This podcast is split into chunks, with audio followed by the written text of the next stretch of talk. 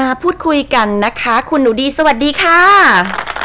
สวัสดีค่ะค่ะ โอ้โห วันนี้เราพูดในเรื่องของวัยที่พวกเราได้ผ่านกันมาแล้วนะคะ ไม่กี่ปีเท่านั้นเองเนาะกับวัย 18 ค่ะอืมตอนนั้นก็ถือว่าแก่นแก้วอยู่ในรั้วมหาวิทยาลัยเนาะวัย 18 เนี่ยก็เป็นวัย เขาเรียกว่าเพิ่งจะผ่านมัธยมปลาย แต่ก็กำลังจะจบมหาวิทยาลัย และมันเป็นช่วงวัยของการเปลี่ยนผ่าน และทางสสสเนี่ยนะคะก็ได้มีการเก็บข้อมูลเกี่ยวกับเรื่องของเนี่ยแหละวัย 18 นะคะ ไม่ว่าจะเป็นตัวของน้องวัยรุ่นเอง หรือคุณพ่อคุณแม่เนี่ยจะต้องรับมือกับสิ่งที่มันจะต้องเข้ามาในชีวิตก้าวเข้าสู่วัยผู้ใหญ่อย่างเต็มตัวเนี่ยจะต้องทำอย่างไรบ้าง ค่ะ ก็จริงๆน่าสนใจมากนะคะ แล้วก็อยากเอ่อเชิญชวนคุณผู้ฟังทุกท่านนะคะค่ะเข้าไปดาวน์โหลดได้เลยวันนี้เนี่ยอืมก็ได้แปะไว้แล้วที่หน้า Facebook นะคะ ของค่ะเมดมโนเซนนะคะค่ะก็เป็นคู่มือแล้วก็คู่มือเนี้ยดิดิฉันต้องบอกว่าดิฉันอะอ่านจบเลยนะแล้วดิฉันชอบมากคือ ดิฉันรู้สึกว่าเขามีคำแนะนำนะคะว่าช่วงเอ่อการเปลี่ยนผ่านของวัยเนี่ยค่ะจากวัยที่เป็นเอ่อเด็กมัธยมเนี่ย คือเป็นนักเรียนแล้วเป็นช่วงที่ต้องเปลี่ยนจากคำว่านักเรียน เป็นนักศึกษา แล้วเพิ่มความรับผิดชอบอันมากมายมหาศาลเลยนะคะ จากแบบนึกถึงเนาะวัยเราแบบตอนอยู่มัธยมอะ่ะ ถ้าไปเลทไปเช็คชื่อแล้วขาดคุณครูก็แบบจะดูมีตามดูตามเรียกเข้าห้อง แต่มหาวิทยาลัยคือ ก็แล้วแต่มหาวิทยาลัยด้วยแต่อย่างอืของมหนูดีเนี่ยคือ ไม่เข้าคือไม่เข้าใช่ไม่เข้าเธอก็เสียโอกาส เธอค่ะเสียเงินค่าเรียนมาแพงๆ เธอไม่เข้าเธอเสียโอกาสเองอืมตอบไม่ได้ค่ะใครจะช่วยเธอได้อ่ามันมันเป็นจริง ๆ นะ มันต้องอัพความรับผิดชอบสุด ๆ นะทางมหาวิทยาอย่างอย่างดีเรียนในอเมริกาเนี่ยต้องถามคุณปุเป้อย่างในเมืองไทยเนี่ยเป็นค่ะเหมือนกันไหมคือเขาไม่แคร์ไม่สนเหมือนกันไหมก็คือของดิฉันเรียนนานาชาติเอ่อมหาวิทยาลัยอัสสัมชัญก็คือเขาเขาไม่มานั่งแบบว่า เออต้องมานะไม่ก็คือสาย 15 นาทีก็ติ๊กสาย หรือว่าอ่าขาด กี่คาบก็ไม่มีสิทธิ์ที่จะสอบ คือทุกคนจะต้องมีหน้าที่ในการรับผิดชอบตัวเอง เราก็คือเหมือนกับมีอิสระในระดับหนึ่งแล้วนะไม่มีใครมาบังคับ แต่ก็ต้องมาวัดที่ความเข้มแข็งของคุณนั่นแหละ ว่าคุณอยากจะก้าวต่อไปในรูปแบบไหนบางคนก็มีแบบว่าอุ๊ยพักเที่ยงเดี๋ยวแอบโดด แถวข้างๆมหาวิทยาลัยสมัยก่อนก็แบบมีร้านสนงร้านสนุกเกอร์อะไรแบบเนี้ยนะ ก็จะมีบางคนที่แบบเออเพลินๆ โดดไปนะคะ แล้วก็ผลออกมาก็อย่างที่คาดกันว่าก็ก็ไม่ได้จบภายใน 4 ปี ก็เรื่อยๆเจื่อยๆไป ใช่ซึ่งซึ่งตัวคู่มือเนี่ยเขาจะพูดถึงแบบประเด็นหลาย ๆ อย่างเลยนะว่าไอ้เรื่องการตัดสินใจการควบคุมเวลาการยับยั้งชั่งใจเนี่ยอืมซึ่งอันหนึ่งที่เขา reference มาแล้วดิชอบมากนะคะ ก็คือว่าเออเป็นลักษณะการทำงานของสมอง ว่าสมองมนุษย์เนี่ยจะมีการพัฒนาสมบูรณ์ พร้อมเต็มวัยโดยเฉพาะด้านด้านหน้านะคะ ด้านส่วนใกล้หน้าผากที่เราเรียกว่า frontal lobe เนี่ยค่ะที่เกี่ยวข้องกับการตัดสินใจ เห็นวางแผนระยะยาวเนี่ย อันนี้จะพัฒนาตัวเต็มวัยอายุประมาณ 25 ปี โอ้โห คือเบญจเพศเลยอะเพราะฉะนั้นเนี่ยในช่วงวัย 17 18 19 เนี่ย เป็นวัยที่ทุก ๆ อย่างมันกำลังอยู่ในช่วงพัฒนาการอยู่ การตัดสินใจโดยเฉพาะอะไรที่ต้องใช้การควบคุมยับยั้งชั่งใจเนี่ย มันก็ย่อมจะน้อยกว่า ซึ่งอันนี้เนี่ยก็ต้องบอกไว้เลยว่าน้องๆหลาย ๆ คนเนี่ยค่ะอายุ 18รู้สึกว่าเราเนี่ยแบบโตเป็นผู้ใหญ่มากคือดิฉันจำวัย 18 ของตัวเองได้นะ เป็นวัยที่ต้องแบบรับผิดชอบอะไรหลาย ๆ อย่างเพราะต้องจากจากเมืองไทยไปด้วย อยู่คนเดียวแบบเดินทางคนเดียวทำอะไรคนเดียวเนี่ยอืมก็ต้องใช้ความเข้มแข็งของจิตใจมาก ๆ เลยว่าเราต้องแบบ เออ เราไม่หวั่นไหวไปกับสิ่งยั่วยุใด ๆ ทั้งสิ้นเลย อยู่เมืองนอกนี่คือแบบไม่เสพยาเลย แล้วก็แบบคือแบบโอ้ตายในในในประเทศที่ เต็มไปด้วยปาร์ตี้ดิฉันเนี่ยคือสามารถพูดได้เต็มปากว่าไม่เสพยาเลย ก็คิดว่าเป็นอะไรที่ต้องใช้หนึ่งคือคำสอนของพ่อแม่สองคือคำสอนพ่อแม่จะดีแค่ไหนก็ตาม ถ้าเวลาเราอยู่คนเดียวเราไม่นำมันมาใช้อะ มันก็ไม่เกิดประโยชน์อะไรเนาะเพราะฉะนั้นตัวคู่มือวัยสิบแปดเนี่ยจริงๆมันเป็นโอกาสที่พวกเราเนี่ยได้มาเปิดบทสนทนากันว่า เป็นช่วง เป็นผู้ใหญ่ก็ไม่ใช่เป็นเด็กก็ไม่เชิง มันเป็นช่วงที่ประหลาดประหลาดๆในชีวิตเนาะถามย้อนคุณปูเป้นิดนึงค่ะวัยสิบตอนนั้นคุณปูเป้คือปีหนึ่งไหมคะ เข้าเข้าปีหนึ่งหรือยัง ไม่ไม่ดิวัยสิบแปดดิฉันปีสอง อ่าสอบเทียบใช่ไหมยุคยุคนั้น สอบเทียบค่ะ แล้วก็ไม่ได้เรียนอืมมัธยม 6 ก็คือปี 2 แล้วตอนนั้น ปี 2 ก็คือยังยังสนุกให้ฮาอยู่ ยังไม่โหดเท่าปี 3 เราก็เริ่มที่จะมีการวางทิศทางไว้ว่า โอ้โอเค เดี๋ยวขึ้นปี 3 ปี 4 มันจะมี free elective หรือว่าวิชาเลือกเสรีใช่ไหมอ่า กับเลือก minor ดิฉันก็เลือกแล้วว่าอ่าเดี๋ยวดิฉันจะไปของแนวนิเทศอะไรนี้ก็เริ่มเริ่มมีการวางแผนก็เลยอยากจะบอกน้องๆว่า บางทีเราอาจจะเติบโตมาจากการที่คุณพ่อคุณแม่เป็นผู้แนะแนววางขีดเส้นให้ทุกอย่าง น้องก็เลยจะไม่มีทักษะในด้านการวางแผนเองจริงๆอะขอคุณพ่อคุณแม่ได้ หรือถ้าเกิดบางครอบครัวคุณพ่อคุณแม่ก็ควรที่จะเปิดอิสระ ให้ลูกได้เลือกที่จะเรียน หรือว่าวางแผนชีวิตของเขาบ้าง ใช่อันเนี้ยต้องฝากไว้เลย เพราะว่าช่วงวัยเนี่ยค่ะ เป็นช่วงที่เรายิ่งสังคมปัจจุบันเนี่อืยมมันเห็นโอกาสอาชีพหลากหลายกว่ายุคพวกเรานะแน่นอยุน คพวกเราคืออินอะไรอินเทรนอะบางทีกับหมอบางทีค่ะตอนนี้เทศบางทีนู่นนี่โอ้โหตอนนี้อาชีพมันสารพัดเพราะฉะนั้นคุณพ่อคุณแม่เอาจริงๆนะคะ ในยุคนี้เนี่ย ให้เขาเลือกไปเลย เรียนอะไรที่เขามีความสุขแล้วอยากไปมหาวิทยาลัย ให้เข้าทุกห้อง ทุกวิชาตรงเวลา ตลอดทั้งสี่ปี และเดี๋ยวพอเรียนจบอะเขาอาจจะไปเลือกไปอาชีพอะไรที่เราไม่เคยได้ยินก็ได้อาจบางทีอาจจะแบบแค่อยากเป็นยูทูบเบอร์เฉยๆอืมบางทีอาจจะแบบสอนทำอาหารออนไลน์คือมันมันมีอะไรเยอะแยะมากมายเนาะเพราะฉะนันวัยสิบแปดในยุคของพวกหนูดีอย่างคุณปูเป้เนี่ย อาจจะต้องเลือกอาชีพใดอาชีพหนึ่ง ที่มันข้องเกี่ยวกับสาขาในมหาวิทยาลัย แต่ปัจจุบันมันไม่ใช่ละเรียนอะไรที่มันพัฒนาตัวตนพัฒนาบุคลิกภาพ พัฒนาสิ่งต่างๆ ในตัวน้อง แล้วเดี๋ยวตอนเลือกอาชีพอาจจะไปเลือกอะไรที่มันไม่เกี่ยวข้องกับที่เรียนมาเลย ก็เป็นไปได้ซึ่งในอืมเอ่อในในเจ้าอ่ำหนังสือตัวคู่มืออันนี้เนี่ยค่ะค่ะต้องบอกว่าเขาเนี่ยก็มีสิ่งหนึ่งนะที่ดิฉันชอบมากนะเขาใช้คำว่า soft skill คือเป็นเหมือนกับอืมเอ่อบุคลิกภาพ คือเป็นทักษะเออในโลกใบนี้มันจะมีสิ่งที่เรียกว่า hard skill คือเรียนจบออกมาเช่นวิศวกรรม บัญชีเคมีหรืออะไรต่างๆ กับอีกสิ่งหนึ่งที่เรียกว่าเป็น soft skill ซึ่งมันสำคัญมากกับการทำงานในโลกปัจจุบัน แล้วก็สำคัญมากกับเจนที่เป็นอายุ 18 พอดีตอนนี้รู้สึกเขาเรียกกันเจนแซใช่ไหมคะค่ะก็มีอยู่ห้าข้อซึ่งเดี๋ยวเราจะมาแชร์กันในเบรกที่สองแต่ขอแชร์สองอันก่อนที่เป็น soft skill ที่น่าสนใจมากค่ะที่ต้องพัฒนาในตัวเอง อันหนึงคือ ความคิดสร้างสรรค์ คือการคิดไม่เหมือนคนอื่น การคิดต่อยอดการคิดแก้ปัญหา ทั้งเฉพาะหน้าและระยะยาวเนี่ยคือ creativity หรือความคิดสร้างสรรค์มันเป็น soft skill ที่สำคัญมาก อีกอันคือการโน้มน้าวใจผู้อื่น ทักษะโน้มน้าวอ่าไม่ว่าคุณจะเป็นอะไรก็ตามเนี่ย การที่จะสามารถโน้มน้าวหรือภาษาอังกฤษเขาใช้คำว่า persuasion นะคะก็คือแบบโน้มน้าวให้คนเห็นด้วย โน้มน้าวให้คนทำตาม ทักษะเนี้ยเป็น soft skill ที่โอ้โหมันสำคัญสุดๆเลย เพราะฉะนั้นน้องๆวัย18ก็เนี่ยเป็นหนึ่งสองในห้าทักษะที่ต้องพัฒนาในช่วง วัยเท่านี้ก็อยากฝากไว้ว่าในคู่มือวัย 18 ของสสส ก็จัดทำออกมาข้อมูลดีมากๆนะคะอยากให้ดาวน์โหลดไปอ่านกันค่ะ ค่ะ ก็ทุกอย่างแปะอยู่ในเพจ Facebook แล้วคุณก็คลิกตามลิงก์ที่ดิฉันส่งไปได้เลย มันก็จะพาคุณไปสู่หน้าไฟล์ PDF ซึ่งมีหลายหน้ามาก ๆ เลยนะคะ ว่าง ๆ รถติดหรือว่าไม่มีอะไรทำก็อ่านหรือว่าอาจจะปริ้นไปให้ลูกให้หลานอ่านก็ได้เดี๋ยวกลับมาคุยกันต่อในช่วงหน้าค่ะ พูดคุยกันนะคะ เรื่องของวัย 18 โอ้โห ดิฉันนึกถึงเพลงของพี่เสือธนพลยุคนั้น 18 ฝน 18หนาวมันเป็นมันเป็นช่วงเวลาการเปลี่ยนผ่านจริง ๆ นะในยุคสมัยนี้นะคะ ซึ่งาบางคนเนี่ยอาจจะได้รับการเทรนมาน้องๆ บางคนคุณหนูดี สมัยเรียนมัธยมหรือว่าอ่าเทียบอะไรก็ตามเนี่ยเขามีทำงานพาร์ทไทม์อันนั้นก็ ได้ฝึกความเป็นผู้ใหญ่ในระดับหนึ่ง แต่สำหรับบางบ้านเนี่ยไม่ยอมให้ลูกไปทำงานพาร์ทไทม์อาจจะเหมือนกับโอ้ยสงสารลูกลูกเหนื่อยหรือว่าอาจจะกลัวคนอื่นมองแล้วว่าพ่อแม่เลี้ยงไม่ดีหรือไงต้องให้ลูกไปหาเงินข้างนอกบ้าน ซึ่งจริง ๆ แล้วการทำงานพาร์ทไทม์เนี่ยต่างประเทศถือว่าเป็นเรื่องปกติมากๆ ใช่ใช่ดิฉันอยากสนับสนุนนะ เพราะว่าตอนอยู่มหาวิทยาลัยในวัยเนี่ยแหละสิบแปดสิบเก้ายี่สิบเนี่ยค่ะ คือในสี่ปีเนี่ยดิฉันมีโอกาสได้เป็นเด็กเสิร์ฟในร้านอาหารไทยแล้วหนูดีก็รู้สึกว่าแบบ เออมันมันมันเป็นอะไรที่ที่มันเปิดโลกจริงๆนะบางคนอาจจะบอกโอ้แค่ไป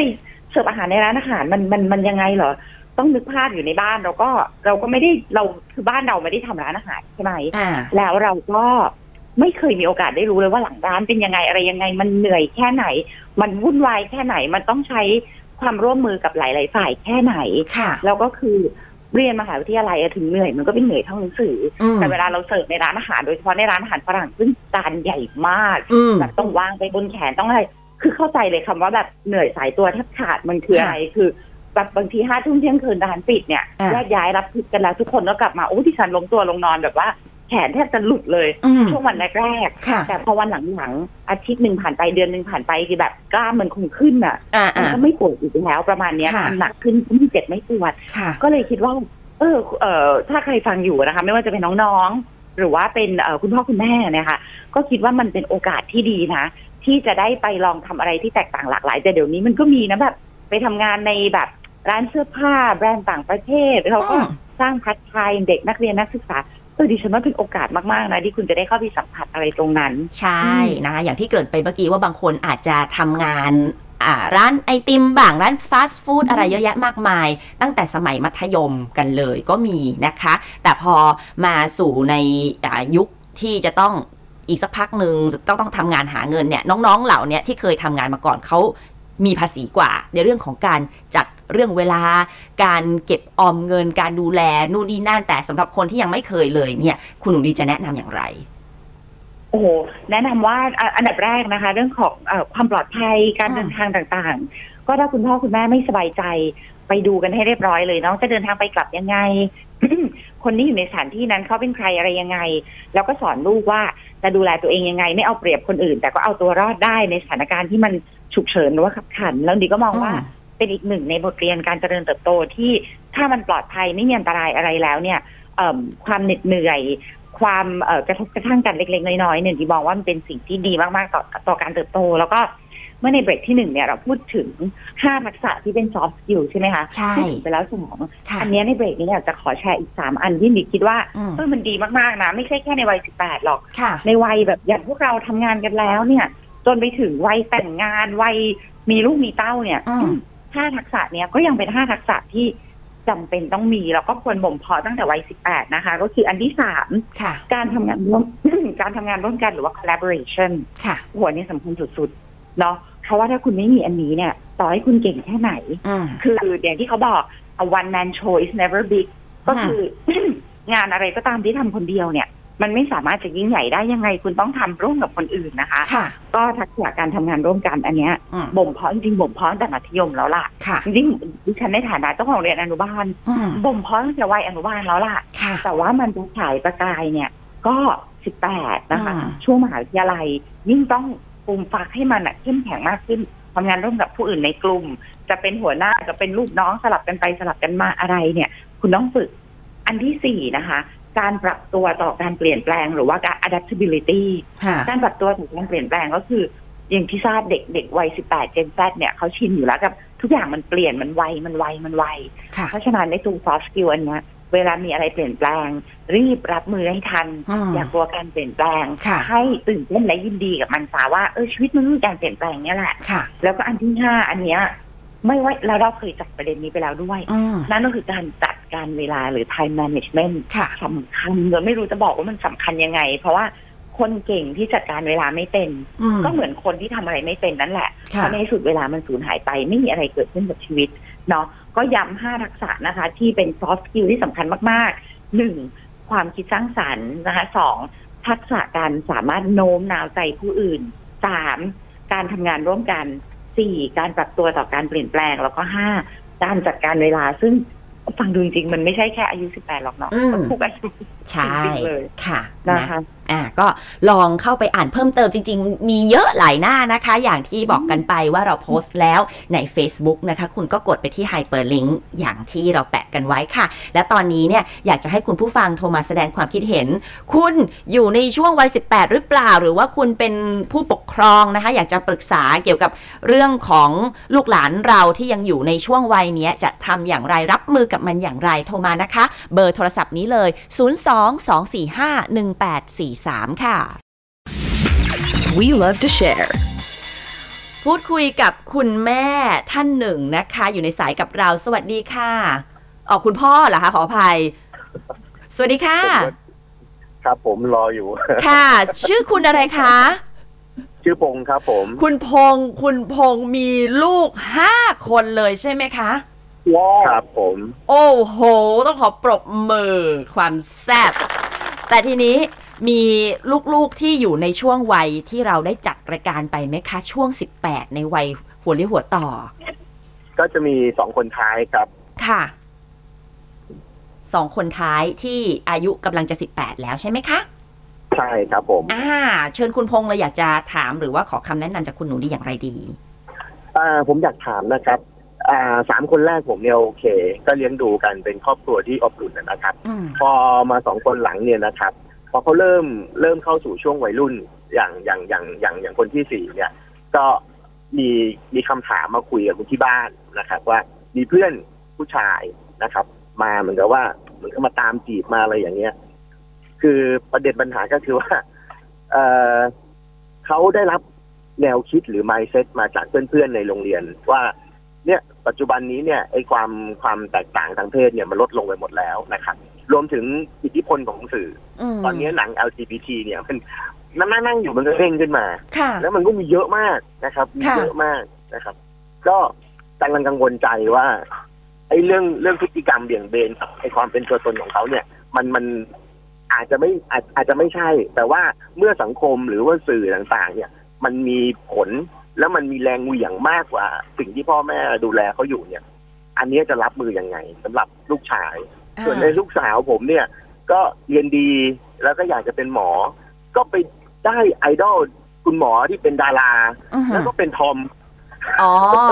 คือเอค่ะอคราวนี้มันเลยกลับครับเครียดเลยฮะ เพราะว่ามันมันกลายเป็นว่า ตอนเนี้ยไอ้สื่อที่มันกำลังเห็นอยู่เนี่ยที่เขากำลังตีแผ่ให้เห็นหรือว่าหนังภาพยนตร์ละครซีรีส์ต่างๆ ที่เข้ามาเนี่ย มันกลายเป็นเหมือนกับว่ามันเป็นอิทธิพลใหม่ ที่มันกำลังสร้างไอ้ความคิดเอกหรือ mindset เนี่ย ให้มันเปลี่ยนแปลงไปว่าเอ๊ะ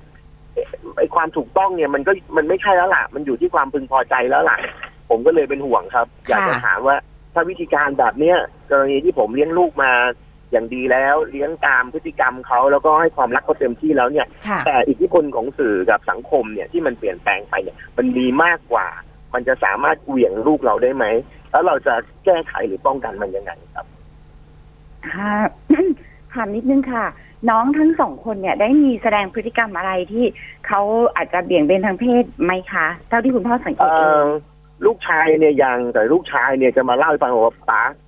มีมาจีบอีกแล้ว โอ้โห มาตามอีกแล้ว มีทอมมีมีกระเทยมาตามบ้าง มีพวกเกย์มาตามบ้างอะไรอย่างเงี้ยเป็นไอคนไอคนที่สี่เนี่ยหน้าตาดี โชคโชคดีไปหน่อยอืมส่วนคนเล็กเนี่ย ก็ชัดเจนเลยครับ ก็เอารูปคุณหมอมาปริ้น แปะไว้ที่แถวห้องค่ะตั้งใจจะเรียนเป็นหมอตามคุณหมอคือศึกษาประวัติหมออย่างดีอ่าเนี่ยครับนึกนึกนึกภาพออกเลย ทีนี้ต้องต้องบอกในอย่างหนูดีในมุมของคุณครูเนี่ย เราเราจะอาจจะต่างกับคุณพ่อคุณแม่นิดนึงคือเราอะ อย่างหนูดีหนูหนูดีเป็นฝึกเป็นครูในอเมริกาเนี่ยค่ะเอ่อตามกฎหมายอะ ครูก็ต้องรับได้ทุกอย่าง ไม่ว่าน้องจะชอบแนวไหน หรือว่าน้องต้องการจะเลือกเพศสภาพไหนเนี่ย คนเป็นครูย่อมไม่มีสิทธิ์เลย ที่จะบอกว่าอันนี้ไม่ดีอันนั้นไม่ได้ เพราะเราต้องโฟกัสว่าเขาเป็นพลเมืองที่ดีหรือเปล่าถูกไหมคะเขา happy กับชีวิตเขาหรือเปล่าแต่อย่างที่คุณพ่อบอกเนาะคือเขาก็จะเลือกความพอใจของเขานี่คือมุมนี้ อันนี้คือมุมจากหนูดีพูดฝั่งครูก่อนนะทีนี้พูดมุมประสบการณ์ตรงหนูดีเองแล้วกันตอนหนูดีอายุเท่า ๆนี้เลย หนูดีอะเคยเรียนโรงเรียนประจำหญิงล้วนนะคะ ซึ่งถ้าคนข้างนอกมองมาคงนึกว่าเป็นโลกของผู้หญิงเท่านั้นอืมแต่จริงๆอะคำว่าล้วนไม่ว่าจะชายล้วนหรือหญิงล้วนอะ มันเป็นแหล่งรวมของทุกคนที่มีความอ่ำความชอบที่หลากหลายแล้วกันอ่าเช่นเราจะเห็นครบทุกอย่างแต่ผู้หญิงที่ชอบผู้ชายค่ะไปจนถึงผู้หญิงที่ชอบผู้หญิง แล้วก็ค่ะเลสเบี้ยน ทอมดี้มีครบเลยอืมนะคะถามว่าในตุตอนนั้นหนูดีด้วยวัยเท่านั้นเนี่ยมันไม่ใช่แค่ดูคลิปนะคุณพ่ออมที่แบบอะเป็นซีรีส์เป็นอะไร คือหนูดีอยู่ในสถานการณ์นั้นจริง ๆ สามดีเลยเนาะ ครูเราที่เป็นผู้หญิงก็เป็นแฟนกันเออทุกคนจีบกันหมด ผู้หญิงทั้งหมด ถามว่าตัวหนูดีเองเนี่ย เรามองด้วยความที่ด้วยตอนนั้นอายุประมาณสิบสามสิบสี่ด้วยซ้ำนะคะ ก็ถ้าถามว่าเราจะเป็นสมมติเราเกิดมาเพื่อเป็นเป็นแบบนั้นเลยจะเป็นเลสเบี้ยนเลยเนี่ย เราเราเราเป็นไปแล้วเพราะว่ามีการจีบมีอะไรกันโดยตลอด ทีนี้เนี่ยจากประสบการณ์ตรง ถ้าเราเป็นผู้หญิงที่จะมีแฟนเป็นผู้ชาย ไม่ว่าเราจะมองว่าทอมเท่แค่ไหน เราก็จะอยากมีแฟนเป็นผู้ชาย เราจะเป็นอย่างนั้นเลยนะคะ เพราะฉะนั้นในในมุมของคุณพ่อดีเข้าใจนี่พูดจากมุมของลูกสาวก่อนนะคะ ถ้าน้องจะไม่ชอบไม่อยากมีแฟนเป็นผู้หญิง ต่อให้น้องมีไอดอลที่เป็นคุณหมอที่เป็นทอม ซึ่งคุณหมอคนนี้ดีก็ยอมรับว่าเท่มากดีชอบเขามากด้วยเช่นกันอ่าแต่เนาะแต่เวลาน้องเลือกจริง ๆ เนี่ย น้องก็มีสิทธิ์ที่จะเลือกเป็นแฟนกับผู้ชาย เนาะแล้วแล้วแต่ว่าถ้าพูดในมุมของทอมหนูดีเองก็มีเพื่อนเป็นทอมหลายคนมาว่าเราโตมาแบบนั้นด้วยเนาะพูดในมุมของทอมเนี่ย ห้ามไม่ได้ถ้าน้องเป็นคนหน้าตาดีที่ที่ทอมจะมาจีบ เพราะอย่างทอมเขาก็บอกว่าเขาก็ต้องคิดไปเลยว่าผู้หญิงทุกคนพร้อมจะรักทอม พร้อมจะเป็นดี ถ้าไม่คิดอย่างนี้เขาจะจีบใครไม่ได้ เพราะฉะนั้นมุมมองของทอมเนี่ยจะมองว่าผู้หญิงเปลี่ยนไปเปลี่ยนมาได้ เดี๋ยวมีแฟนผู้ชายเดี๋ยวมีแฟนเป็นทอมได้ แต่จากมุมของผู้หญิงเองเนี่ยดีเองก็มีทอมมาจีบหลายคนมากๆ แล้วทอมก็จะหงุดหงิดทุกครั้งว่าทำไมไม่ทำไมไม่เป็นแฟนกับทอมอืมคือใจเราไม่ชอบค่ะ เราก็เสียดายนะเพราะทอมเนี่ยดูแลดีมากทอมเอาใจเก่งมาก เราก็หงุดหงิดตัวเองทำไมเราไม่ชอบทอมอืมทำไมเรามาชอบผู้ชายที่ไม่เอาใจเราเท่าทอมแต่ด้วยรสนิยมในใจเนี่ย บางทีเออหนูดีไม่กังวลนะคะสำหรับน้องผู้หญิงจริงน้องผู้ชายด้วยแหละ ถ้าใจเขาไม่เอาสักอย่างเนี่ย อย่างอย่างหนูดีก็มีเพื่อนผู้ชายหลายคนมากๆ ที่หน้าตาดีแล้วมีเกย์มาจีบตลอดเวลาแล้วเขาจะหงุดหงิดมากว่า รบกวนความสงบในชีวิตเขาเขาไม่ชอบอืมเขาชอบผู้หญิง อันนี้คุณพ่อต้องลองเฝ้าสังเกตไปเรื่อยๆ แต่บอกได้เลยว่าถ้าน้องลูกสาวไม่ได้ born to be ที่จะมีแฟนเป็นทอม ต่อให้เห็นทอมเท่กี่คนก็ตาม ซึ่งมันอดไม่ได้อะทอมเท่ๆมีเยอะมากในโลก แต่เวลาเลือกเป็นแฟนเขาไม่จำเป็นต้องเลือกทอม เนาะอันนี้หนูไม่ได้กังวลคุณหมอท่านนั้นบอกเลยนะหนูดีคิดว่าผู้หญิงหลาย ๆ คนเห็นก็ต้องบอกว่าเท่เหมือนกัน แต่ไม่ใช่ว่าอยากเป็นแฟนคุณหมอทุกคน ทีนี้มุมมองคุณปูเป้นิดหนึ่งดิฉันพูดทั้งจากมุมมองของครูทั้งจากประสบการณ์ตรงตัวเองที่ผ่านตรงนี้ด้วยด้วยชีวิตจริงตัวเองเนาะค่ะก็คิดว่าเอ่อ ในในความรู้สึกตัวเองคิดว่าไม่น่ากังวลค่ะคุณพ่อคุณพ่อเฝ้าสังเกตอย่างใกล้ชิดไปก่อนค่ะเนาะในมุมคุณล่ะคุณปูเป้ดิฉันคือดิฉันมีเพื่อนที่มีความหลากหลายทางเพศเยอะ แล้วในในสิ่งต่างๆเนี่ยคุณพ่อต้องต้องเข้าใจว่าบางทีมาจากตัวของน้องเอง คือสมัยก่อนเนี่ยอาจจะไม่ได้เปิดกว้าง แต่คนที่เขาเกิดมามีความชอบ ความอะไรแบบนั้นคือเขาเป็นอย่างนั้นมาตั้งนานแล้ว แต่พอตอนนี้เหมือนกับสื่อ ตอบรับหรืออะไรเนี่ยถามว่าก็จะมีโอกาสสำหรับเขาในการที่จะผลิบานไปในสไตล์ที่เขาอยากจะเป็นจริง ๆ ได้ง่ายกว่าในสมัยพวกเราสมัยก่อน หรือสมัยในยุคคุณพ่อถูกไหมคะฉะนั้นก็ต้องต้องมาดูว่าตัวน้องเนี่ยเขามีการอย่างที่คุณหนูดีถามไปว่ามีพฤติกรรมที่ชื่นชอบ ไปในทางเพศเดียวกันหรือเปล่า แต่ถ้าเกิดว่าแค่มาถามหรือว่ามีแค่ไอดอลเป็นบุคคลคนหนึ่งการที่เราชอบใครเป็นไอดอลเนี่ยไม่ได้หมายความว่าเราอยากจะทำตัวให้เป็นเหมือนเขานะคุณพ่อ เหมือนสมัยก่อนปูเป้ก็ชอบพี่ปูอัญชลีปูเป้ก็ไม่ได้อยากจะเป็นแบบพี่ปูอัญชลีนะ คือเราชอบในความเป็นตัวตนของเขาแค่นั้นเอง อืมอืมครับผมค่ะแต่แต่แล้วแต่คุณพ่อคุณพ่อมีคำถามอะไรเพิ่มไหมคะ อันนี้เราแชร์แบบเปิดใจแชร์จากประสบการณ์ตรงคื คือผมผมก็สบายใจนะครับ เพราะว่าตอนแรกเนี่ยผมผมคิดว่าการที่การที่สื่อแล้วก็สังคมเรียกว่าอะไรอะระบบนิเวศอะเนอะอีโคซิสเต็มเขาเนี่ยเพื่อนฝูงเขาอ่าสื่อทีวีแม้กระทั่งไอ้ที่โซเชียลต่างๆ เนี่ยนั่งนั่งอยู่ก็เด้งขึ้นมาเนี่ย มันมีเรื่องพวกนี้จนกระทั่งดูเป็นเรื่องปกติ มันจะไปเปลี่ยนพฤติกรรม มันจะไปเปลี่ยนแนวคิดของเด็กหรือเยาวชนหรือเปล่า แต่ถ้าเกิดว่าถ้าเกิดว่าฟังจากอ ที่ที่คุยให้ผมฟังเนี่ยวิทยากรบอกเนี่ยว่าเอ้ยจริงๆแล้วเนี่ยมันก็คือดูจากภายในเลยถ้าภายในมันไม่เป็นเนี่ย สังคมหรือสิ่งแวดล้อมมันก็ไม่น่าจะชักนำหรือชักพาไปได้ อันนี้ผมก็สบายใจครับผมค่ะอันอันอันนี้แล้วก็แล้วก็ถ้าพูดในในในมุมของหนูดีอีกนิดนะคะ คุณพ่อเผื่อเราคุณพ่อจะได้เห็นภาพชัดเลย เพราะว่าเอ่ออย่างตัวหนูดีเองเนี่ยประ สิ่งที่เราเห็นในอย่างที่บอกไม่ใช่ซีรีส์เราเห็นเอ่อการควงกันเป็นแฟนกอดกันอะไรกันในโรงเรียนเนี่ย เราเห็นด้วยตาเรา เราโดนจีบด้วยตัวของเรา แล้วเราก็ถามใจตัวเองตลอดนะคุณพ่อในในฐานะผู้หญิงคนหนึ่งบางทีเราก็มีคำถามนะ เพราะว่าเราเองก็ไม่ได้คิดจะมีลูก เราก็มีคำถามว่า เอ๊ะเราจะมีแฟนเป็นทอมไหมแล้วเวลามีทอมมาจีบเนี่ย เราสังเกตเฝ้าสังเกตความรู้สึกในใจเราเนี่ย เราชอบเขาไหมเราชอบเขามาก อยากเป็นแฟนไหมไม่อยากเป็นแฟน แล้วมันก็เป็นความขัดแย้งในใจถึงดีก็เดินผ่านเส้นทางนั้นมา แล้วคุณแม่ก็แซวตลอดนะไม่หนูไม่มีไม่เป็นแฟนทอมนะลูกเห็นไหมอย่างผู้ชายจริงๆนะผู้ชายมาจีบ อาจจะให้ขนมเราชิ้นหนึ่งกล่องหนึ่งแต่เวลาทอมมาจีบนี่คืออย่างมีมีโรงเรียนค่ะเขาให้ขนมครูทั้งโรงเรียนเลยค่ะ แล้วคุณแม่ก็แซวแล้วก็มันก็เปิดเผยมากนะคุณแม่ก็แซวหนูหนูไม่ไม่คนนี้เหรอลูกหนูไม่คนนี้เหรอคะแล้วก็มีมาหลายคนเราเราก็แล้วที่โรงเรียนก็จะแซวตลอดเราบอกมาอีกแล้วมาอีกแล้วอย่างเงี้ย แล้วหนูดีก็ผ่านมาได้เราก็อย่างที่บอกคุณพ่อ ถ้าใจเราชอบแม้แต่ครึ่งเดียวอย่างที่เขาเรียกว่าเป็นไบเซ็กชวลเนี่ยเราคงเป็นแฟนด้วย แล้วแต่ว่าใจเราไม่เลยนะคะ ก็ก็คุณพ่อเฝ้าสังเกตแต่ว่าท้ายที่สุดนะในในมุมของความเป็นครูนะคะคุณพ่อเนี่ยของหนูดีเนี่ยหนูดีจะคิดเสมอว่า เอาเป็นว่าเขาแฮปปี้แล้วกัน เอาเป็นว่าถ้าเขามีความรักครับต้องไม่มาทำร้ายลูกเรา เราต้องให้แฮปปี้ทั้งคู่ ส่วนจะเป็นอะไรยังไง ถ้าถ้าเด็กรุ่นใหม่หลายๆคนไม่อยากมีลูก ถ้าไม่อยากมีลูกคุณจะมีแฟนเป็นเพศไหนคุณต้องเลือกได้ แต่ว่าในที่สุดอะในความเป็นพ่อหรือว่าไม่ว่าน้องจะเลือกอะไรยังไง คุณพ่อก็รัก แต่ว่าครับคุณพ่อลองลองเฝ้าสังเกตอย่างใกล้ชิด แต่ถ้าลูกไม่ได้บอลทูบีนะ คุณพ่อบอกเลยมีแต่ความลำคาญ ถ้าเป็นลูกสาวมีทอมมาจีบจะขำๆแล้วก็ลำคาญ ถ้าเป็นลูกชายนี่จะลำคาญสุดอืมๆถ้ามีเกมมาจีบ เพราะว่าน้องจะแบบไม่เอาเลยคุณพ่อค่ะก็ลองเฝ้าดูไปเราเราส่งกำลังใจให้แล้วกันเนาะค่ะ วันนี้ขอบคุณมากเลยค่ะขอบสคุณวัสดีครับค่ะครับ We love to share.